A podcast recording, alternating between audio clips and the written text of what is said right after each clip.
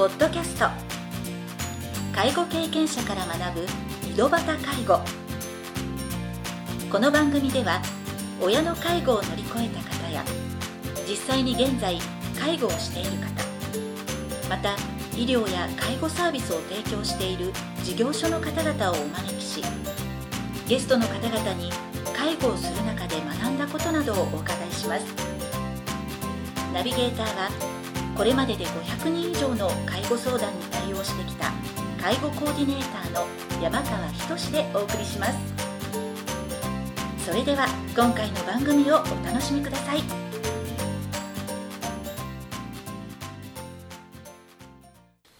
皆さんこんにちは。第21回目の井戸端介護を始めます。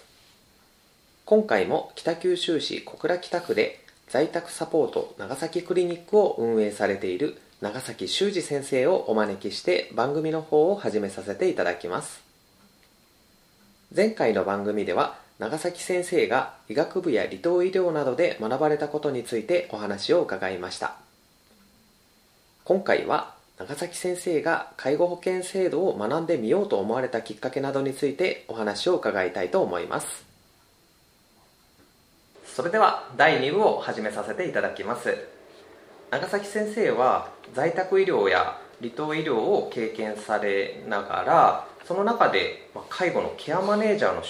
資格も取得されたということだったんですけどまあ、その医療だけでなく介護の資格とかも取得しようと思った思いとかきっかけなどはあるのでしょうか？介護保険が始まったのは西暦2000年、はい、平成12年ですね、で介護保険というものができるよとい。うようなことが盛んにあの世の中で議論されていてたんですね。で介護保険という仕組みを全く我々は知らなかったんだけれども、はい。なんか面白いっていうか、興味深い保険制度ができるんだなというようなことで関心を持ったっていうのが一つですね、はい、で第1回目のケアマネの試験というのは1998年の10月なんですね、はい、介護保険が2000年の4月ですので、その1年半ぐらい前に国はそういうものを作って、あの介護時代に備えて準備しようとしてたんですね、はい、だからそういうことで私の中には関心が生まれて、はい、まあ、ケアマネというのをケアマネジメントとか介護保険を勉強しようと思ったということですね、そういう意味で言うとですね、はい、あの医療だけにこう限定して狭めずに、まあ、介護問題だとか社会支援の問題だとかいうことですね、そういうことに関心があったので、まあ、ケアマネージャーの資格を取ってみようと思ってまあ、第1回目の試験を受けて、はい、はい、まあ無事に。無事にということで。なんかそれ改めて学んでいく中でその医療の中になかった視点とか、なんかありますですね、まあ、医療というよりもですね、はい、まあ、介護はケアですよね、で医療はどっちかというとキュア、治療というところに向きがちなんですね、はい、で実はこれは2つともですねキュアもケアもまあ、ある意味で一体的なものなんですね。やっぱり患者さんも生活をしているわけで、生活者でもあるわけで、はい、その中でいろんな問題経済的な問題も抱えてるだろうしまあ、仕事の問題も抱えてるだろうし、はい、まあ、その中で疾病を得てでそれをどう管理していくかマネジメントしていくかということでいうと、まあ、広い、まあ、ぜいわゆる全人的な視点を持っていないと医療も介護もうまくいかないですね。ところが医療保険の制度というのがあって、はい、それから介護保険の制度というのが出てきたわけで、はい、これは制度ということでいうと非常に別な制度なので、はい、私なんか医者がですねケアマネージャー取って何かできるわけではない。で一番その何ていうか財産になったのはケアマネージャーの資格を取ってケアマネージャーのお友達ができたことですね。はいはい。お友達ができると率直にいろんなことを言ってくれるので、はい、そういうふうに医療のことを見てるんだとかですね。あるいは医者のことをそういうふうに見てるんだっていうことの本音が聞こえるようになったと,、ということですね。そういう意味では、あの非常に視点が広がった。なんか本音の中で多い、まあ、意外な一言とかそれはよく言われる、うん、うん、お医者さんは敷居が高いねです はい、はい。うん。まあ、でもご自身ではそんなふうに思ってないけどそうですね。うん、やっぱりちょっと苦手だな医療は苦手だなとか、はいはい。えー、医療制度の中ではやっぱりこれ医師法とかですね補助官法とかいろんな法律の中で、あの医者が中心なんですね。これ法律上中心なんですよ、医師法17条という法律には、医師でなければ医業をなしてはならないという規定があって、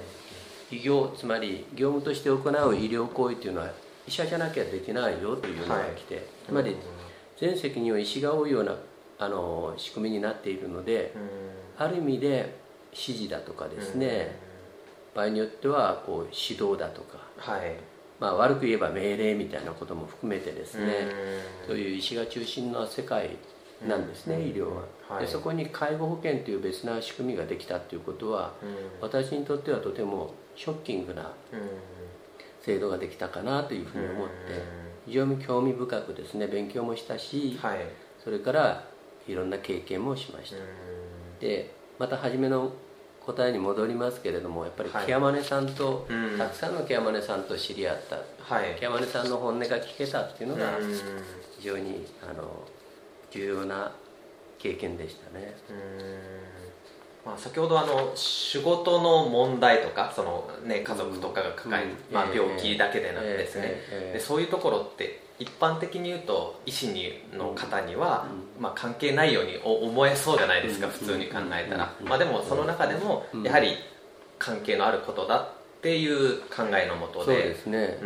そういう考えに立たないとですね、はい、トータルな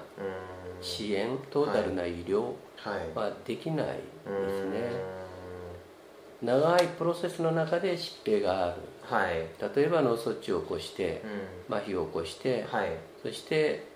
寝たきりになるとかですね、はい、食事が食べられなくなるということに関して、プロセスの中で介入していくわけで、はいはい、脳卒中だけ見て、うん、それで治療してで終わりではない、次にはリハビリも待ってるし、はい、次にはお家での生活だとかですね、あるいは施設での生活というのが待っていて、はい、そういうものをトータルなプロセスの中で見るように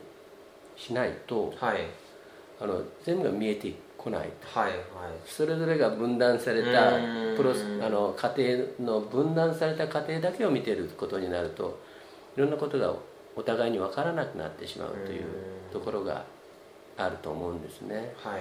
だからそういう生活のプロセスの中で人のこう人生の中で起こるいろんなエピソードといいますかね出来事といいますか、はい、イベントといいますかね。そういうものをこう全体として捉えるような視点っていうのはとても必要ですね。なのでそういう意味で言うとケアマネージャーさんっていうのはある意味そういう視点を持っている面が強いんですね、まあ、そういうことで、ケアマネージャーの資格を取ったというのは非常に自分にとっては、まあ、役立ったということ勉強になったし、役にも立ったというふうに思ってます。この視点は医学部でもそういう視点をこう医学部の時にはまだ介護権はありませんので、プライマリーケアというあの考え方の中には確かにそういう視点があるんですね、だから、法画的にはプライマリーケアという、あの医療館の中にですねすでにそういう今の介護保険のありようも含めた、ケアやキュアや介護というものに関する、まあ、生活全般も見見なさいっていう、見ていくっていうところですね。背景ですね、バックグラウンドを見ていくんだよという、患者さんのバックグラウンドを含めて見るんだというのはプライマリーケアの中に、はいはい、あの考え方の中にあるんですね、はいだからそのプライマリーケアという考え方を学んだ方がケアマネージャーよりずっと前ですから10年ぐらい前になりますので、はい、プライマリーケアという考え方の方が私の中には先にある。です、はいまあ、実際そういう、ね、視点を持つからこそ患者様だったり、まあ、家族の方との信頼関係も。で、ね、やっぱり、医師としてのアドバイスをしている時に全くそのあの信頼感のないところでアドバイスをしてもなかなか聞き入れてもらえないとか信じてもらえない。そうですね、うん、で、えー、っともう一つはですね、はい、POS っていう考え方があるんですね、はい、患者さんが抱えている問題患者さんを中心に置くということ、はい、あるいは患者さんが抱えている問題をいかに解決していくかという考え方があって、はい、まあ、POS と呼ばれてるんですけど、はい、それはプライマリーケアの中にもあるんですねそういう考え方が、つまり患者さんを中心に置くからですね、あるいは患者さんが抱えている問題を中心に置くからいろんな職種の人たちが連携できるんですね。で集まってこの問題について一緒に考えましょうと。一緒に解決しましょうという、まあ、ある種のチーム医療とかチームケアとかいうものにつながっていく考えなんですねこれは。プライマリーケアとそういう患者さん中心主義といいますかね。あるいは患者さんが抱えている問題をいかに解決するかということについてきちんと課題を把握して問題解決をしていくという視点というのはこれは一体的なものなんですね。そういう視点を、まあ、大学の中でもそれから実際のその離島医療の中でも、はい、まあ、自分の中に作り上げられたかなというふうなところが、まあ、自分の石像という中に、まあ、あっていたと合致していたというふうに思っています。そのね患者さんが抱える課題の中で、まあ、最近、まあ、最近というか、まあ、傾向があるかもしれませんけどやはりこういう問題をやっぱり、まあ、今社会的な背景があって増えてきたなとかっていうのはあったりしますか、うん。まあ、一番圧倒的に多いのは、まあ、高齢者が抱えている問題、はい、いずれ高齢者というのは、はい、あある意味で中途で持つ障害者なんですね、はい。はい、でもともと先天的に正徳的に持っている障害を抱えている人たちがいますよね、はい、いわゆる障害者と、それから中途で例えば交通事故だとか頸部損傷だとかいうことで障害者になっていく人たちがいてそういうのにそういう人たちに対する障害福祉制度っていうのはずっとあるんですね、はい、ところが高齢になってくるとこれ赤ちゃんが成長していく時に、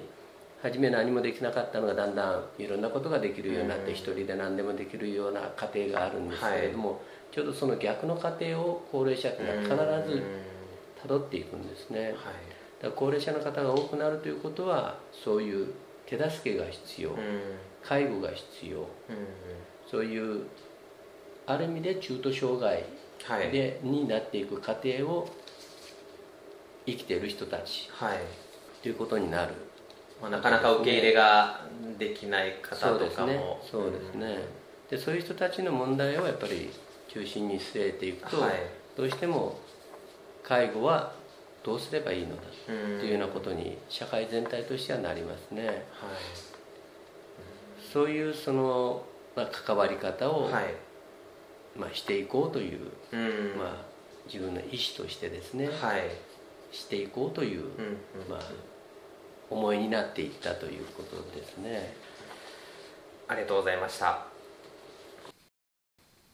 今回は長崎先生が介護保険制度を学んでみようと思われたきっかけなどについてお話を伺いました。次回第3部では在宅での看取りの現状などについてお話を伺いたいと思います。それでは次回の配信をお楽しみに。今回の番組はいかがでしたか？この番組ではリスナーの皆様からのご質問なども受け付けておりますメールアドレスはひとしの h 小文字で h. 山川19アットマーク gmail.com h. 山川19アットマーク gmail.com ですそれでは次回の配信をお楽しみに